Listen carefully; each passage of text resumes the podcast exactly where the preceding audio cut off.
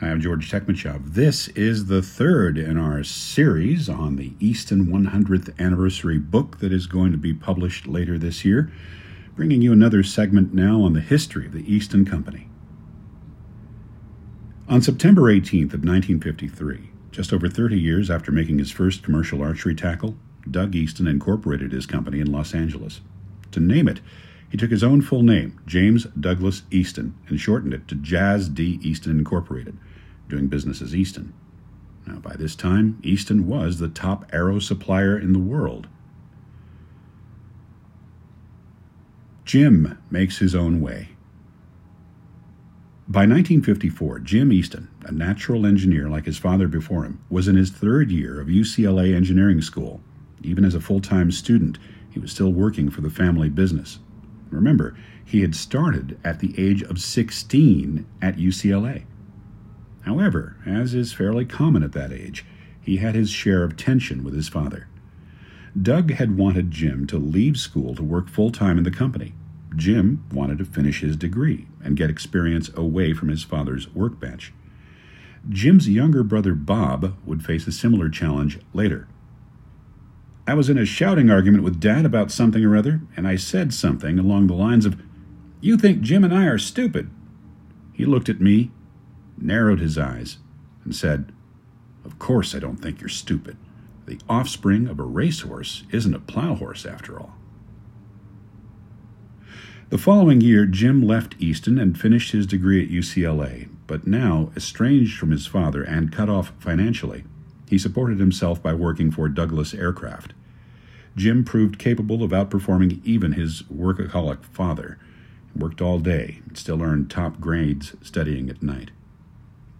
Douglas was one of the largest companies in Southern California at the time and offered me the opportunity to do something outside of my father's business, as well as see how I really felt about working as an engineer. I began designing air conditioning and pressurization systems for the first jet aircraft that Douglas built for commercial use, the DC-8. Jim Easton. Jim worked at Douglas for 5 years, and toward the end of that time he began to realize Douglas Aircraft and its big bureaucracy wasn't really where he wanted to be. Even after the prolonged separation, not speaking with his father for years, his thoughts turned back to Easton. I felt that I could bring both my engineering knowledge and experience to bear, and in doing so help my father grow the business. Expansion. The immense popularity of his arrows and the demand for other tubing products meant that Doug was operating at full capacity. So if he wanted to keep pace, growth was the only option. The hiring of Larry Belden. In late 1956, Doug hired his first non-family employee, a boyer from Oregon, a mining engineer, and an archer, Larry Belden, a genuine Renaissance man, skilled in everything from ship engineering to dog sled mushing, which was his transport while working as a miner in Alaska. Larry was an avid hunter and fisherman, an expert tool and die maker, a master machinist, a master gunsmith, an accomplished draftsman, and a gifted mechanic, not to mention a skilled woodworker and a fine archer. Just as an aside, Larry himself taught me how to make the four-footed arrows that Doug Easton had originated back in the 1930s. He was a pretty patient guide, considering my lack of talent. Doug and Larry became serious partners in innovation. What Belden brought to Easton was a keen intellect and a passion for perfection matched only by Doug's. Together, they greatly extended the company's capabilities. As Doug told early employee Steve Hayes, many of the machines and many of the inventions came from Larry Belden, who went on to serve a term as president of the National Archery Association, maintaining a deep involvement in target archery throughout his life. With Belden, Easton began a long tradition of hiring expert users of the products to work for the company and advance the state of the art. Larry Belden was not only the first Easton employee from outside the company, he was also the longest tenured at more than 45 years, and he worked for the company into his late 80s. A presence in Van Nuys. Contiguous to Los Angeles, the San Fernando Valley city of Van Nuys had historically been mostly orange groves and floodplain. But in the 1950s, the valley was rapidly developing, thanks to the explosion of population and prosperity across California. During the war, Doug had bought several plots of land there and now earmarked one as the site for a custom-built factory. In 1957, he built a 10,000-square-foot factory at 15137 Khalifa Street. The modern facility gave him the space for additional draw benches to meet the ever-increasing orders for his precision tubing for non-archery applications. Those tubes were used in everything from jet engine intercoolers to control shafts. Southern California was the world epicenter for globe-spanning jet aircraft technology, and his incredibly strong and precise tubing was exactly what the jet age needed. The XX75 Arrow. Doug continued pushing improvement of the aluminum arrow, and an encounter with a superior new alloy ushered in the next major advancement.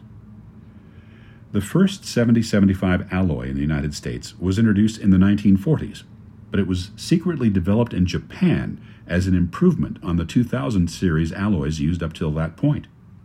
The Japanese military used 7075 to build their high-performance Mitsubishi Zero fighter planes during the war. By the way, the same 24 series alloy that Doug Easton had used for his original arrows was used in the frame of the Hindenburg and other Zeppelins. Doug was fairly early in getting his hands on some of this Alcoa 7075. Even later, it became standard for aerospace. Typically, the term aircraft aluminum refers to 7075. Doug found a way to push the limits of the strength of this aluminum. He created an aluminum arrow that would resist bending, but of course this also made it harder to straighten, so he had to come up with clever ways to straighten them, and as with most of his processes, those are still proprietary to Easton today. Pixie Dust. What's good for aerospace doesn't necessarily make for a good arrow. Greg Easton points out, you want the wing on a plane to flex and bend, you don't want it snapping and falling off the plane. But for arrows, you want stiffness. Doug did a deep dive into metallurgical science and developed his own way to get the qualities he needed out of the alloy. As Greg puts it, he thought, what if I did all this processing that's normally in the books and then did this other process at the end? Shouldn't that give me more strength from the standpoint of resisting bending? Well, he studied it well enough to figure that out on his own, then developed a new drawbench to be able to do it. So he took it to the end of what the metallurgical books described and said, this is good, but it's not quite good enough. Doug took it further. He generated a proprietary T9 process. As Greg puts it, that proprietary T9 process allows us to straighten an arrow and keep it straight, but it's not really good for airplanes. That XX75 arrow with 7075 alloy in a T9 condition went on to be the best-selling arrow of all time. Home in Encino. Doug was pretty smart with his money, and he invested in real estate whenever he had enough to spare. And having bought tracts of land in the then burgeoning San Fernando Valley, Doug had plenty of space for the factory and also for the family home. By 1957, he and Mary had turned 3.5 acres of orange and lemon groves in Encino into their family residence, complete with a pool, a workshop, and of course, an archery range, a 100-yard archery range. The property remained the family home until Mary's passing away in 1996.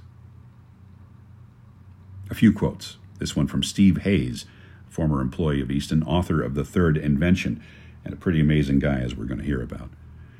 Mr. Easton made a magnificent, and I'm using this word deliberately, estate in what became a rather elite area on Encino Avenue. I'm quoted in the book this way. It was about a 10-minute drive from the factory. The house was on a large plot of land, at the time probably the last plot of undivided land in Encino. The front lawn was 100 yards. So there was an archery target set up with a Valencia orange tree right behind it. You'd stand on the shooting line under a large oak tree. You'd shoot 90 meters. And then you'd go another 5 meters behind the target, pick an orange, and if you wanted to, you could eat that on your way back. And just between you and me, folks, I did that fairly often. Don Rabska says, Mary would often invite you in for her famous apple pie. She didn't have to ask me twice on that one. I'd go in and have a cup of coffee, slice of pie, then I'd go back to shooting. Don and I spent many hours shooting at that range over the years. Mary Easton had told friends, I felt so sad at first when we moved to Encino because the house was so big, it frightened me a little. The workshop next door was magnificent. Doug had built it with vaulted ceilings, and in there was everything you could want for an archery workshop. Heavy wooden benches around the perimeter, a treasure trove of archery artifacts going back to the 1930s, complete sets of bows and arrows from Doug's earlier days working in Los Angeles when he made bows, quivers full of arrows in perfect condition, bows in various states of finish, and boxes of supplies that were very well organized. Gary Felice, engineer for Easton, said, I got to peer into the shop at the house in Encino for the first time, and it was like stepping into the Notre Dame Cathedral of archery. You could see the history, the tackle on the walls, and everything else there. I felt really proud that I was part of this whole process, working for the guy that really did the number on shafts and bows. At home, in Hollywood. Beginning in the 1930s, Doug's reputation for quality archery tackle and his location in Los Angeles meant that any time a film made in Hollywood featured archery, odds were it involved Doug Easton bow, arrow, or both. Doug was also occasionally called on to rig special effect arrow shots and act as technical advisor for a film. For example, for the movie epic Ivanhoe, he devised an ingenious telescoping arrow suspended on fishing wire that allowed actors in cork vests to look like they'd been shot. That led to a lot of Hollywood connections and acquaintances, and one of them was the legendary bow hunter Howard Hill, the stand-in who shot the arrows for Errol Flynn's 1938 film Robin Hood. Known for his trick shooting and a big-game hunter captured on film, Howard Hill was a star in his own right, his exploits being captured in dozens of films and books. He is credited with popularizing archery through the 30s to the 50s. Though he himself made archery tackle, it was Doug who produced a new stiffer size of aluminum arrow, the 2219, for Hill. Besides being a hunter, Hill was also one of the most decorated competitive field archers of the time. The same year that he won his 196th consecutive field archery tournament, he also set a world record for distance, almost 400 yards. Don Rabska points out that a lot of top archers and also celebrities through those years shot archery at the Easton's house. Doug always had people over testing and shooting equipment. Don himself went on to give archery lessons to actors like Patrick Swayze and Gina Davis. Gina was vying for a spot on Team USA for the 1996 Olympics. Don and Gina and I used to shoot quite a bit at Mary's house. By the time I was working for Easton and Van Nuys, we were practicing just about every day there, and I would take my lunch breaks there. Mary would come out and watch us shoot. There was a period of time when archery had a lot of popular appeal to the American public. In the 1960s, for example, it was a common thing in media to see archery in the hands of actors that even now you would probably recognize, actors like Lauren Greene and Michael Landon and William Shatner. Jay Bars tells this story. In the late 60s, my parents went to an archery tournament in Michigan, biggest indoor tournament at the time. I believe that Jay is referring to the Cobo Hall shoot. And they told me James Drury from The Virginian was there, and also William Shatner. And they brought me Fred Bear's autograph. And I said, are you kidding me? Captain Kirk was there, and you didn't get me his autograph? What the hell were you thinking? Global reach. By the late 1950s, Easton had acquired a worldwide reputation for superior arrows.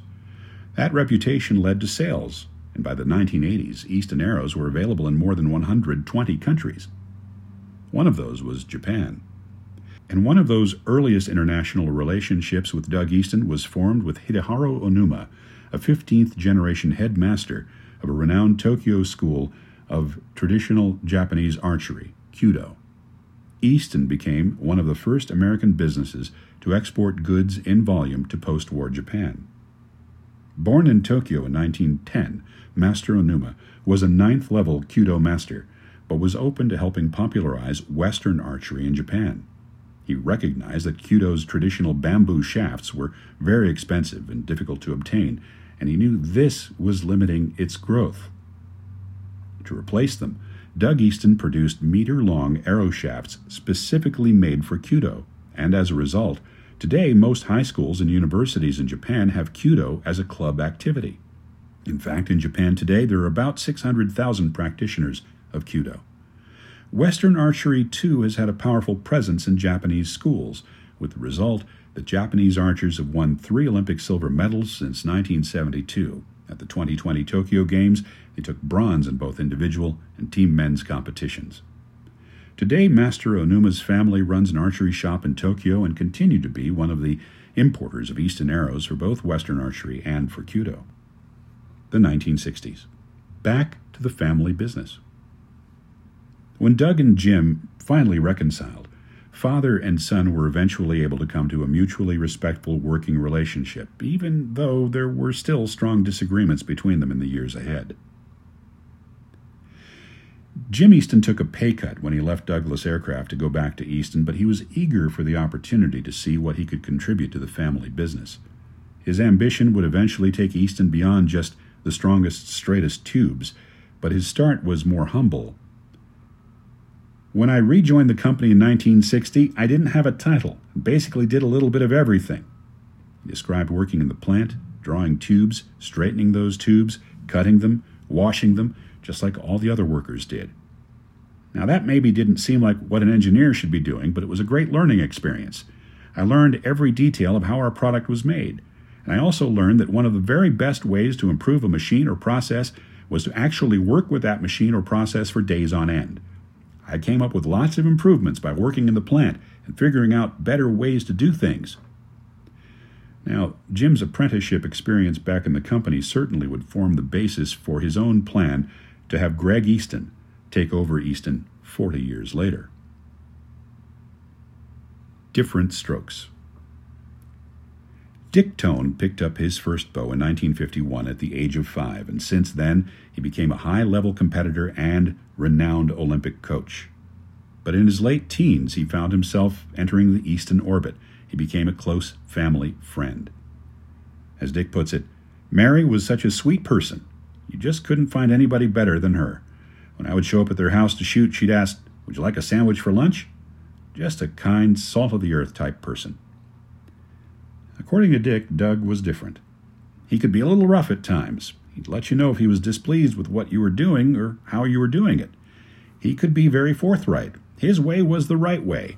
But if you got him alone, he was also one of the nicest guys in the world, and smart, very smart.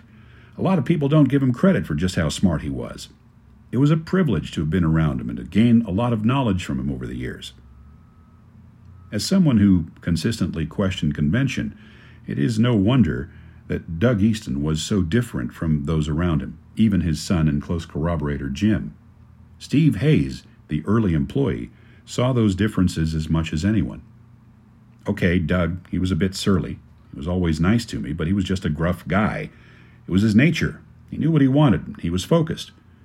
But he didn't have Jim's charm, nor did he give a care about it. I often had dinner with him and Mary and whomever I was married to at the time. They were nice people, and Jim and his wife were also nice people. It was pleasant to be around them. But Mr. Easton was Mr. Easton. And beyond the way they related to others, father and son also held different perspectives extending to their vision for the company. Hayes told us, Jim always lived in the future. By that I mean he looked ahead. I would be in 5 years. Mr. Easton, meaning Doug, was a man who lived day by day. Mr. Easton foresaw that aluminum arrows were here to stay, so the difference isn't entirely true, but he was focused on making arrows. Jim was a man who spread out. He could see where one day arrows wouldn't be enough. The hiring of Steve Hayes. Born in pre-war England, Steve Hayes grew up playing Robin Hood, shooting self-made bows and arrows. He didn't finish school, turning 18 on a boat sailing to Canada. But Steve was an exceptionally striking man, and he found his way to Hollywood, where he spent a decade working as an actor for major studios. He also worked at everything from bussing tables and parking cars to working for a detective agency. At the same time, though, he lived and played with Hollywood stars like Errol Flynn and Ava Gardner. Not long before coming to Easton, he'd been fighting in the Cuban Revolution with Che Guevara. True story. Now, Steve Hayes has always been an avid archer, and when he again began looking for work, he thought he'd approach the people who made the best tackle. Now, I'm going to spare you the fact that Steve Hayes has a British accent and just read this in, the sort of simulated Steve Hayes voice, because I have so many friends in Great Britain who really cringe whenever I try a British accent, but here we go. I'd met Mr. Easton once at a local tournament and seen him at the local archery ranges. Now, understand, I never called him Doug. Other people did, but I called him Mr. Easton. Now, I called Jim Jim, but Doug was always Mr. Easton. There were only 2 other employees at Easton at the time. I went to the company in Van Nuys, and there were 5 of us young guys sitting there waiting to be interviewed for a job. From where I sat, I could see to the machine shop. I could see Mr. Easton sweeping up grease and old metal shavings, and there was something about it that bothered me. The owner of the factory, for God's sake, sweeping up like an ordinary guy. So I went up and I said, look, let me do that for you. And he said, hi, Steve, and so forth. Anyway, he went into Jim Easton and said, I want you to hire that young man. The other guys were sent home. A clean break. Jim's younger brother Bob was also working for Doug, and he too had ideas for developing new product lines. Now, Bob was an avid skier, as was Jim, and Bob had come up with a superior ski pole, the world's lightest and strongest. Bob wanted to produce the pole as an Easton product, but much to his disappointment, Doug rejected the idea. Like his older brother Jim, Bob Easton is intellectually gifted, but perhaps a little more artistically inclined, and in that moment, he could see the writing on the wall. His father would always do things his own way.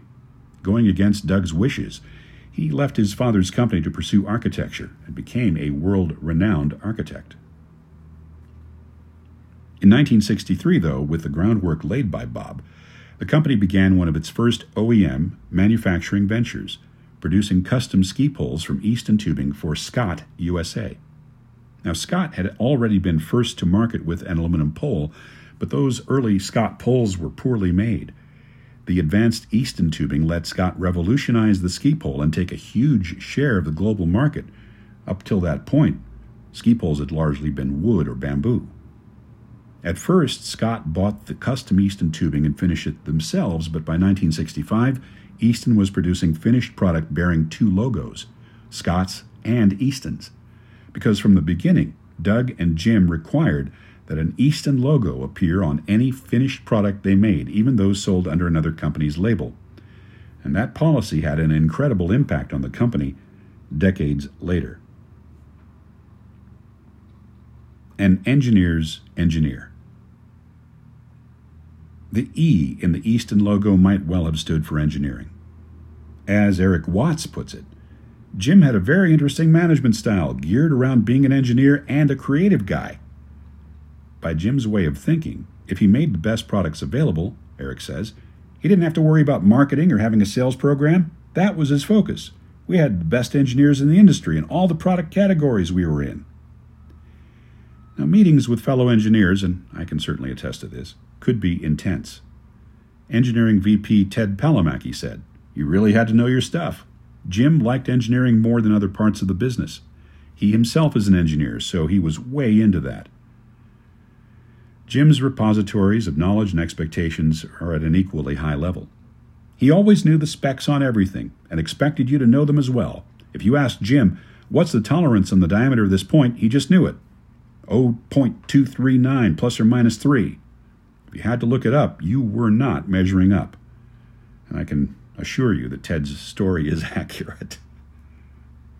Tony Palma, who went on to run Easton Sports, remembers how sincere Jim's drive is, taking pleasure in constantly finding engineering challenges to take on. I can't tell you how many Friday evenings we spent having dinner at 11 o'clock at night dreaming. It was fun. It was involved as one of the guys who just wanted to help, an engineer, as opposed to, oh, this is Jim, the owner. Moonshot. Even with Easton's forays into OEM products like aluminum ski poles and golf club shafts and other things, Doug wanted to keep the company's focus on leveraging their strengths in aluminum drawing and swaging. If anything, Jim wanted to go further, so this friction once again manifested between father and son. In the early 1960s, John F. Kennedy ignited the American public's imagination with his proposition to be the first to land a man on the moon. His argument, because there is new knowledge to be gained in tackling the challenges, not because they are easy, but because they are hard, resonated with Jim and his mindset. In the short term, Jim knew his father would not be pleased with his side venture. After all, the project drew from outside Easton's core competencies and likely wouldn't add to their bottom line. But he went ahead anyway. Not a problem. As Dick Tone puts it, Jim came into the arrow straightening department where I was working and said, "Does anybody know how to type?" And I said, "Oh yeah, not a problem." So he took me up to Mary's office where I typed up a proposal for him, and then I went back to straightening arrows. Well, a month or so later, Jim comes back and says, "You remember that thing you typed for me? Well, NASA wants a prototype." A friend of Jim's, who was a cryonics engineer, had developed an insulation shroud for the seismometers for the Apollo space landing program, and Jim had been trying to get NASA to approve the contract to build them. He said, "We're going to start building in the evenings. Would you like to come help us?" I'd go after dinner and help them. I basically did most of it because neither Jim nor his friend were very good at building things, and every night Jim would hand me $20. At the time, I was making $1.75 an hour, so I was tickled to death. A month or two later, he came in again and said, "They approved the project, and we need to build a bunch of these. Would you like to head up the project?" Not a problem. So we built a clean room and had a government inspection, and I ended up building 12, basically by myself. The Mylar Teflon shrouds had to keep the seismometer within plus or minus 1 degree with a 500-degree temperature swing on the surface of the moon. As it turned out, they actually did go to the moon. I think there's 4 of them up there right now. I hope you've enjoyed this third segment from the Easton 100th Anniversary book being published later this year. If you're interested in getting your hands on a limited edition copy of the book, send an email to Easton100 at EastonMG.com. That's Easton100 at EastonMG.com, and they'll get you on the list for further information. Thanks for joining us on the podcast, and we'll see you again. Our next episode will be from Las Vegas at the Vegas Shoot. See you soon.